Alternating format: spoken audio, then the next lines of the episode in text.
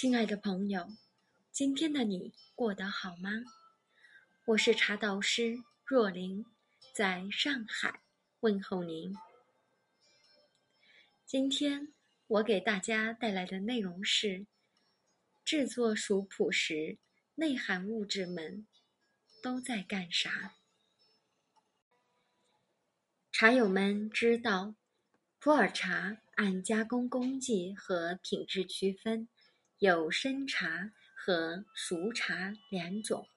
生茶是以地理标志保护范围内的大叶种鲜叶为原料，经过杀青、揉捻、日光干燥等工序制成。熟茶则是在晒青毛茶的基础上，多了一道渥堆发酵工序。所谓渥堆发酵，是指把晒青毛茶堆后洒水，在湿热和微生物作用下，经过一系列反应后形成的独特品质。在渥堆过程中，普洱茶的滋味由浓强变为醇厚，汤色从黄绿变为红褐，香气也从清香变为沉香。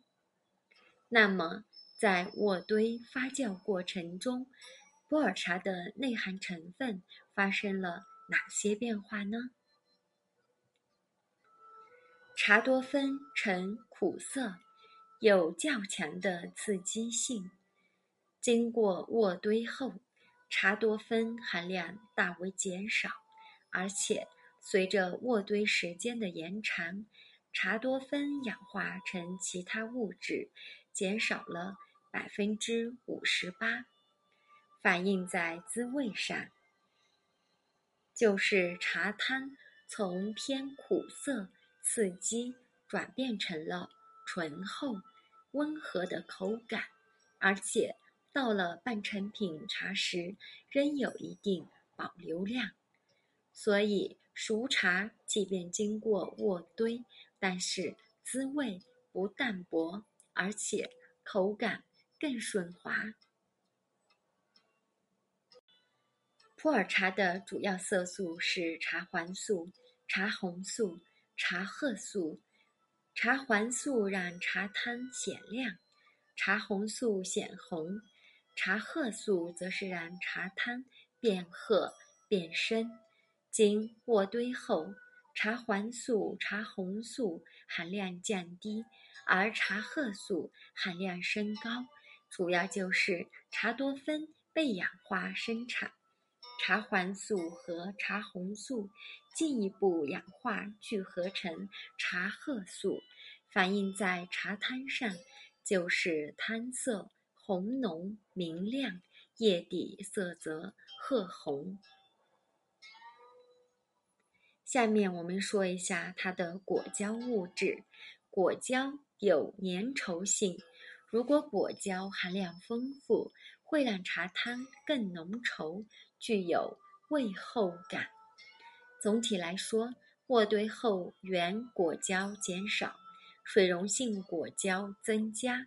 实验发现，翻堆第5次的混合茶样，原果胶含量较原料减少了 29.52%， 而水溶性果胶则增加了 192.64%。 接下来是氨基酸。氨基酸是形成茶叶香气和鲜爽度的重要成分。渥堆后，氨基酸含量也是减少的，主要是氨基酸在温湿条件下被微生物转化为其他物质，而且与多酚类形成茶褐素。水浸出物指的是能够被水浸泡出来的可溶性物质的总和，它的含量高低会影响茶汤的厚薄浓淡。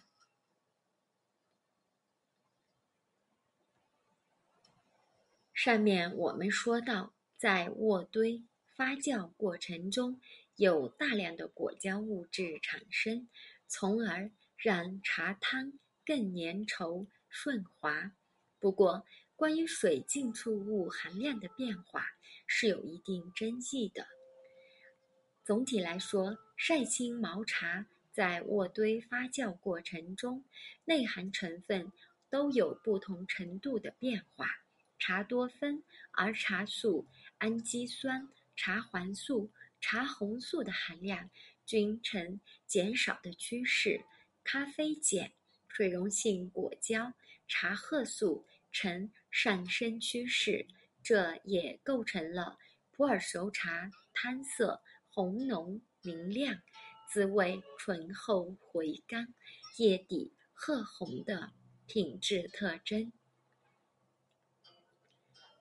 好了，今天的分享就到这里，明晚再会。